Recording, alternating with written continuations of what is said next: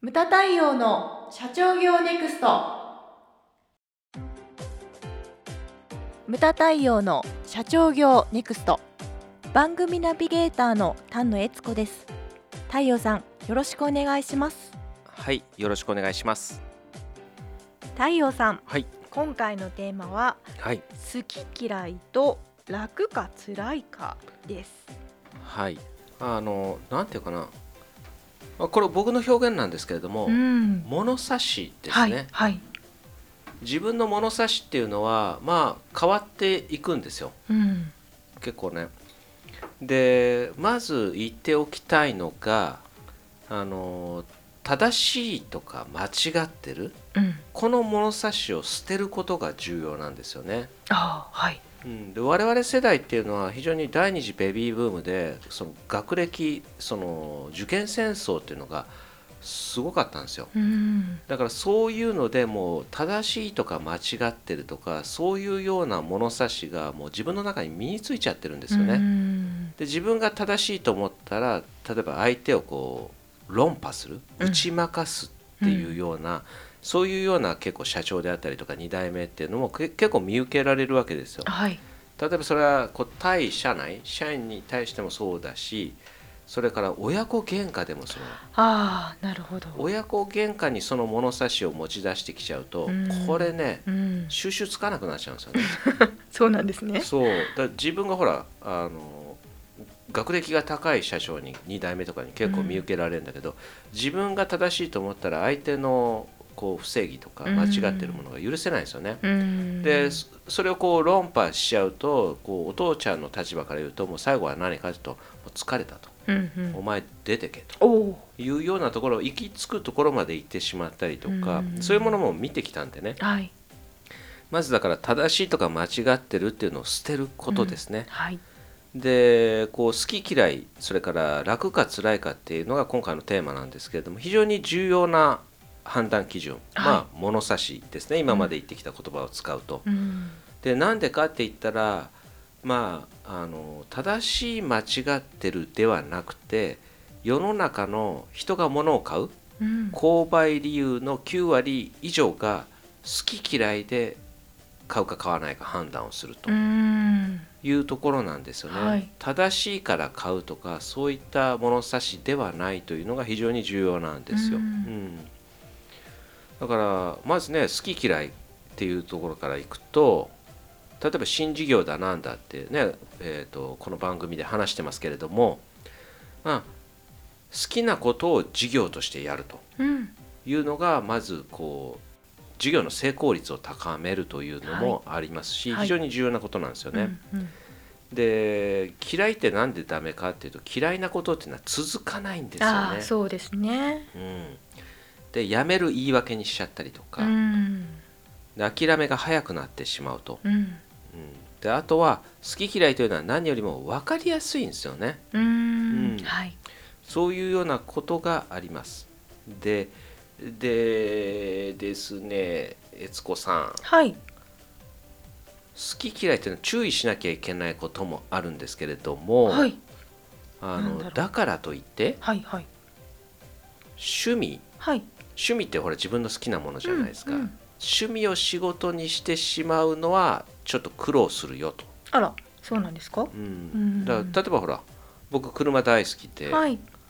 でコアな仲間とかいるんだけれども、そうそういう人たちを見てると趣味の車をやるために仕事も車みたいな。うん。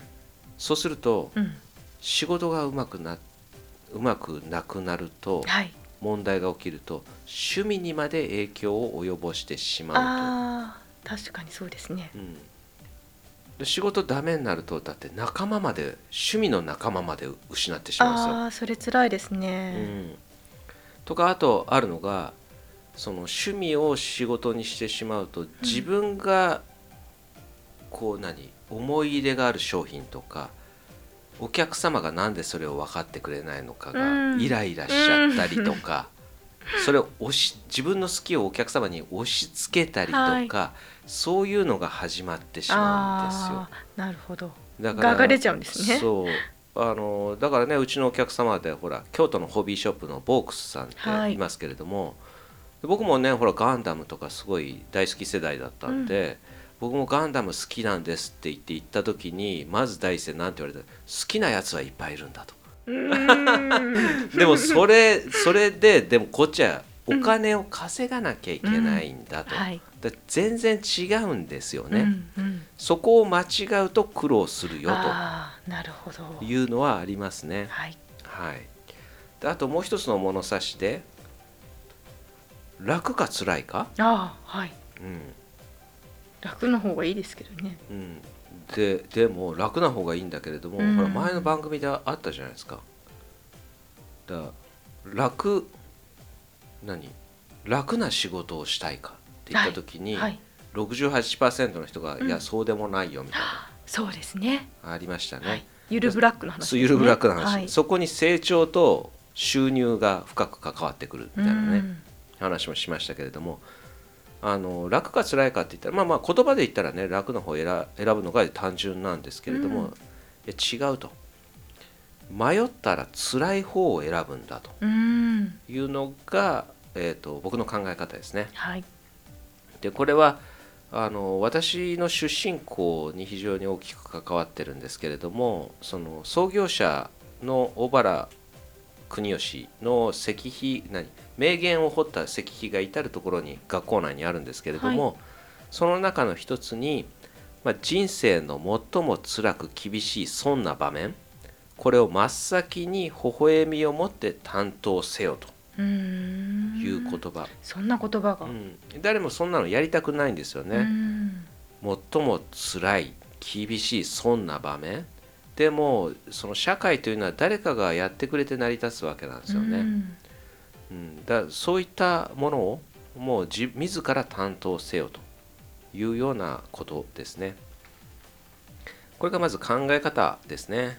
で次に何が重要かっていうと辛い方というのはみんなが選ばない道なんですね。そうですよね、うん、だからこう事業に、えーして考えると中小企業にとってはチャンスなんだと。あ逆に。逆に。はい。他の会社がやりたがらないからと。うん。いうようなことなんです。はい。